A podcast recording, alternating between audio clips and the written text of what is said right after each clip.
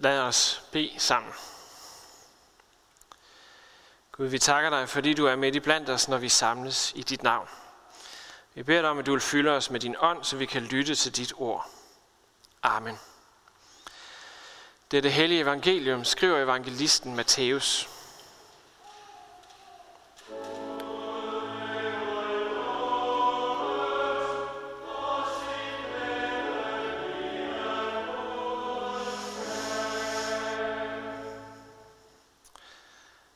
Den tid kom, Jesus, kom disciplene hen til Jesus og spurgte, Hvem er den største i himmeriget? Han kaldte et lille barn hen til sig, stillede det midt i blandt dem og sagde, Sandelig siger jeg jer, hvis I ikke vender om og bliver som børn, kommer I slet ikke ind i himmeriget. Den, der ydmyger sig og bliver som dette barn, er den største i himmeriget. Og den, der tager imod sådan et barn i mit navn, tager imod mig. Men den, der bringer en af disse små, som tror på mig, til fald, var bedre tjent med at få en møllesten hængt om halsen og blive sænket i havets dyb.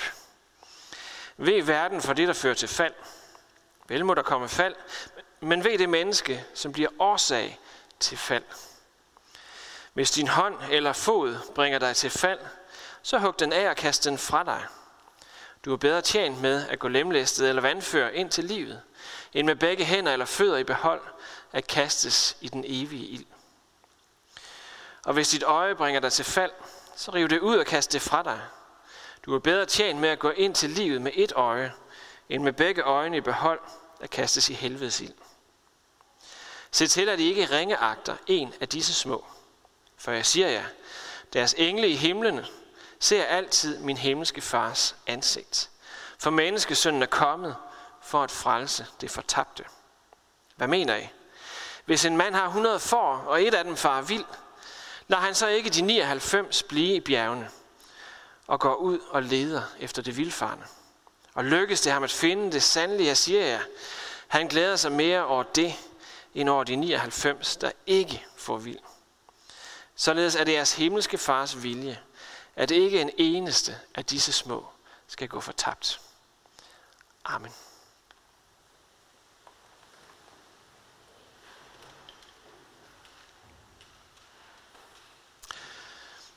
Når man møder sådan en tekst, sådan en formaning, sådan en prædiken, som vi lige har hørt fra Jesus, så tænker jeg, der er to måder, man sådan kan reagere på den på. Eller to konsekvenser, kan man sige, man kan drage ud af den. Den ene er, at holde op, hvor er Gud konsekvent og nøjeregnende. Og ved den, der træder ved siden af. Så er det bedre at have en møllesten hængt om halsen og blive sænket i havet, og husk nu, at hvis der er noget hos dig, der bringer til fald, så riv, riv øjet ud, skær foden af, smid det væk. Sikke konsekvent Gud er, og ved den, der bare træder ved siden af en millimeter. Det er den ene måde at tolke teksten på. Den anden er, og det er den, vi skal se videre på i dag. Den anden er, at man kan se Gud som en, der har en kompromilløs omsorg for sine børn. Man kan se Gud som en far, der har en kompromilløs omsorg for sine børn. For i hele den her tekst, i hele den her formaning eller undervisning, som Jesus giver, der er det børnene, det handler om. Eller disse små, som Jesus kalder dem. Altså børnene, som i Guds børn. Dem, der hører ham til. For Jesus kalder os nemlig til at være som børn over for Gud. Og han siger, at de største i Guds rige, det er dem, der er som børn. Så, hvordan er børn? I al beskedenhed har jeg en hel del erfaring i den slags. Jeg har tre små derhjemme, som alle sammen, alle tre, ubetinget viser tillid som noget af det allerførste. Der kan ikke ske den ting hjemme ved os nærmest. Om det er skænderier, om det er uenigheder, om det er skæld ud fra far. Der kan ikke ske den ting, som bryder deres tillid til forældrene. Så så sent som i aften skal jeg min søn en time-out, fordi han skreg hen over aftensmaden. Og et øjeblik senere, så fik jeg et knus af ham. Så stor er børns tillid til deres forældre. De venter sig alt godt fra deres forældre. Om det er rimeligt eller ej, så er det sådan, det er. Den anden dag sad jeg i sofaen derhjemme. Jeg var lige kommet hjem efter en lang dag, og havde nærmest ikke set dem nærmest i et par dage. Sætter mig i sofaen med den ene dreng på den ene side, og den anden dreng på den anden side, og så har vi en bog, som vi læser i. Vi læser om den her flodhest, Mumbo Jumbo, som er kommet ilde af sted, og som nu bare ønsker sig et stort knus af sin mor. Og så siger jeg til drengene, det er godt at få et knus af mor, ikke? Jo, siger de. Og far. Så smelter man selvfølgelig en lille smule, eller en hel del. Men det illustrerer rigtig godt, hvordan børn har det med deres forældre. Der er i enhver henseende ubetinget tillid. Og det, som Jesus siger i teksten i dag, det er, at han ønsker, at vi skal have sådan et forhold til vores Gud. At vi skal kunne have ubetinget tillid til ham. En tillid, hvor vi venter alt godt fra ham. Hvor vi venter, at når vi tror på ham, så selvom der sker ondt mod os i verden, så er han der for os. Han er ved vores side. Han vil sørge for os. Det er det, det vil sige at være børn, og det er det, det vil sige, at børn, eller dem, der er som børn, er de største i Guds rige. For det er dem, der har tillid, ubetinget tillid til Gud. Vi hørte før i den første tekst fra det gamle testamente, der blev læst her, at Gud siger, eller Isaiah siger sådan her om Gud. Nej, det er Gud, der siger, undskyld. Glemmer, sin mor, glemmer en mor sit dine barn. Det kan man næsten ikke forestille sig. Men selvom de skulle glemme, glemmer jeg ikke dig. Det er Guds omsorg for os. Så kompromilløs og ubetinget er Guds omsorg for os. Og derfor, må vi, eller derfor kan vi have tillid til ham. Og derfor så må Gud også reagere, når der sker noget ondt mod hans børn. Når vi kan have sådan en ubetinget tillid til ham, så må han selvfølgelig reagere, når vi kommer ud for ondt. Når der måske er andre mennesker, der gør noget ondt over for os. Og det er præcis det, det handler om, det her med møllestenen. Og det var bedre at få en møllesten hængt om halsen og blive sænket i havets dyb, end at bringe nogen til fald. Og det er præcis det, det handler om, når Jesus siger, at hvis dit øje bringer dig til fald, så riv det ud. Advarslerne her handler måske ikke så meget om, at jeg skal sådan se, om jeg kan holde mig på dydens smalle sti, for ellers så falder der brænde. Det handler mere om, at når jeg fejler, når jeg handler selvisk, når jeg hævder min egen ret på andres bekostning, ja, så går det ud over nogen. Så går det ud over nogen, som Gud elsker, og som Gud ønsker at beskytte. Når jeg handler selvisk, så går det ud over nogen. Nogle gange er det mig selv, andre gange er det andre mennesker. Dem, som er omkring mig. For vi mennesker lever i relationer, og vi er dybt afhængige af hinanden. Vi lever i fællesskaber. Og vi påvirker hinanden med det liv, som vi lever. Og det er godt. Det har vi brug for. Vi har brug for at have mennesker omkring os til at vise os accept og kærlighed. For at vi kan være hele og trygge og tillidsfulde mennesker. Vi kan bare tage billedet med far mor og deres børn igen. Hvis børnene de skal være sunde og raske, i hvert fald mentalt, så er de nødt til at have forældre, der sørger for dem. Forældrenes måde at handle på over for deres børn, former børnene. Og vi kan se det, hvis vi tænker på børn, der vokser op i misbrugshjem. Hvordan de ofte i hvert fald må kæmpe med det i resten af deres liv. Men vi kan også se det i de små ting. I måden, vi gestikulerer på. I måden, vi bruger vores ansigtsmuskler på. Ofte så spejler de vores forældre.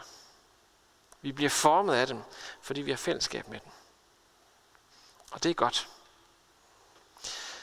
Men når så det er sagt, så kan man jo også vende den rundt og sige, at hvis nu jeg svigter dem, der stoler på mig, ved at udnytte dem til min fordel, eller ved at tilsidesætte dem ved at handle selvisk, ja, så er det jo et fald for mig. For det er det at handle til sit eget bedste, eller til sit eget gode på bekostning af andre. Det harmonerer ikke rigtigt med det der med at elske sin næste. Men jeg bringer også andre til fald ved at svigte dem. Når vi fejler, så går det ud over nogen. Det kan ikke rigtig være anderledes her i verden. Og det er præcis derfor, Jesus advarer så stejlt, som han gør i den her undervisning, som vi hørte før. Det er det, der er baggrunden for, at Jesus advarer på den måde. Og det kan vi se både af den første del, hvor Jesus sammenligner en disciple med et barn. Et Guds barn. Et barn, som han er far til. Og vi kan også se det i den sidste del. Det er jo her, hvor Jesus fortæller den her lignelse om en hyrde, der har 100 får, men han mister et. Og hvad gør hyrden?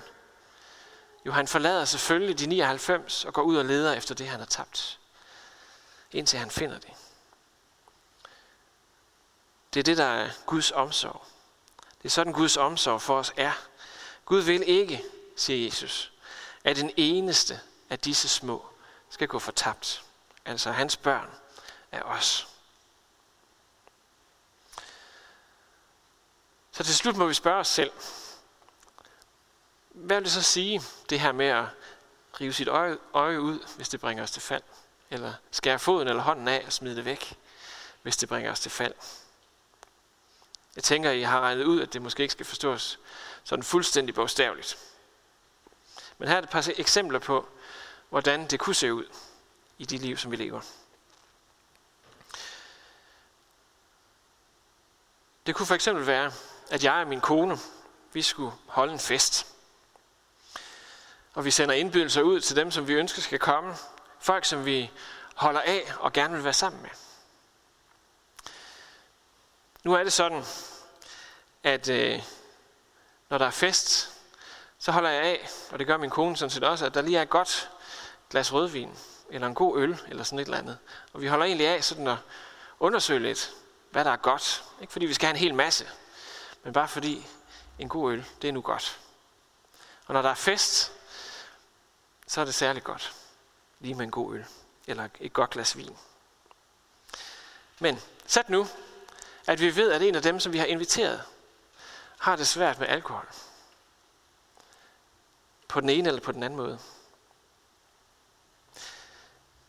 Skal vi så virkelig hævde vores ret til det her glas vin eller den her øl? Er det det rigtige at gøre? Vi kunne jo også lade være. Sige, okay, så giver vi afkald på det til den her fest, for at imødekomme den her person, som vi ved har det svært med det. Så han også kan være der, slappe af og nyde det. Sådan kunne man jo handle. Et andet eksempel. Lad os sige, at vi har fået penge, og vi har en drøm om det her sommerhus, og det kunne være godt at købe og få og nyde med hinanden i familien.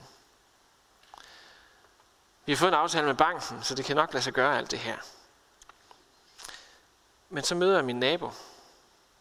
Min nabo, som er på kontanthjælp, som har forgældet sig op over begge ører, og som jeg ved, der sidst på måneden, der har han svært ved at få brød på bordet. Og ja, det foregår i Danmark. Kan jeg så fortsætte med det her køb? Det er jo ikke, fordi der er noget galt i at købe et sommerhus. På nogen som helst måde. Det kan være en kæmpe velsignelse. Men må jeg ikke på en eller anden måde sørge for min nabo samtidig? På en eller anden måde give afkald, for at min nabo kan have det godt. Jeg har jo pengene. Et sidste eksempel som jeg ved ikke, hvor nært det kommer, men jeg tror, det kommer nært på, på de fleste af os. Det handler nemlig om julen. Vi kan alle sammen godt lide at fejre jul. Det er sådan, traditionen er i Danmark, sammen med vores nærmeste. Det skal gerne sådan være dem, der er helt tæt på i julen. Men hvis jeg nu ved, at min nabo sidder derinde for sig selv, mangler et fællesskab, er ensom. Og hvis hun er ensom i hverdagen, hvor ensom må hun så ikke være nu, hvor det er jul? Kan jeg virkelig sidde der og fejre min egen fest sammen med de allernærmeste, når jeg ved, at hun sidder derinde? Og selvom jeg ved, at hvis nu jeg inviterer hende ind, så bliver det ikke sådan en hygge afslappningsjul for mig, for så kommer jeg på arbejde. For jeg inviterer en ind i min familie, ind i min allernærmeste kreds, som er udenfor. Og det er ikke så nemt at komme ind der. Så jeg vil komme på arbejde, for at det her menneske skal føle sig velkommen. Men burde jeg ikke gøre det alligevel? Burde jeg ikke alligevel række invitationen? I kan sikkert selv komme på flere eksempler på, hvordan det kan se ud i vores hverdag.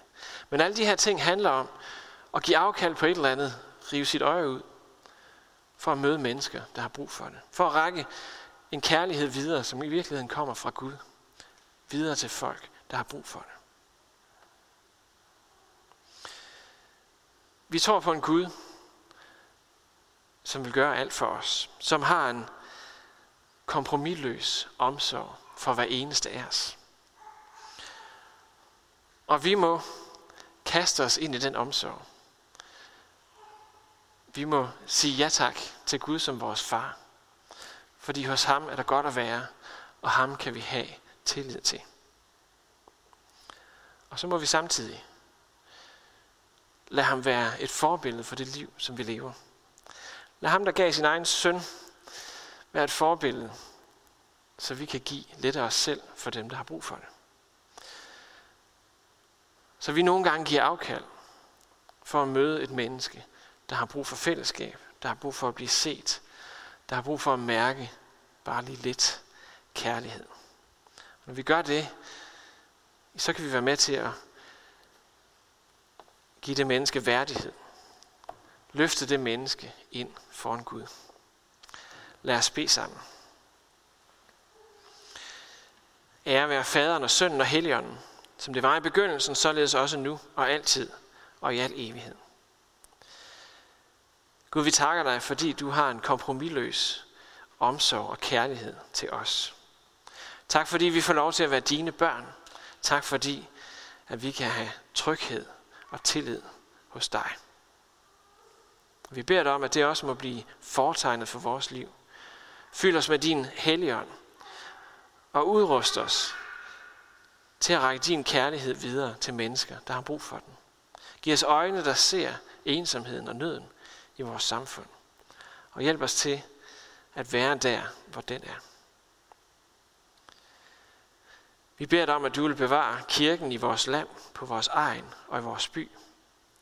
Velsign og bevare dit ord og din hellige dåb og nadver hos os. Og lad din ånd fylde os, når vi samles i dit navn. Gør os som med dit lame på jorden til et levende vidnesbyrd om dig. Og lad dit rige bryde frem i blandt os med retfærdighed, fred og glæde. Vi beder for menighedsrådet, for det valg, der kommer lige om lidt. Vi beder for de ansatte og for de frivillige i vores sorg. Vi beder for det arbejde, der udgår herfra, om at du vil velsigne det og gøre dit rige stort i blandt os. Vi beder for familierne her hos os. Lad din kærlighed bygge trygge familier op for børnene her, og være med skoler og institutioner og velsigne deres arbejde. Vi beder særligt for dem, der sørger, og dem, som kæmper med sygdom, ensomhed eller afhængighed.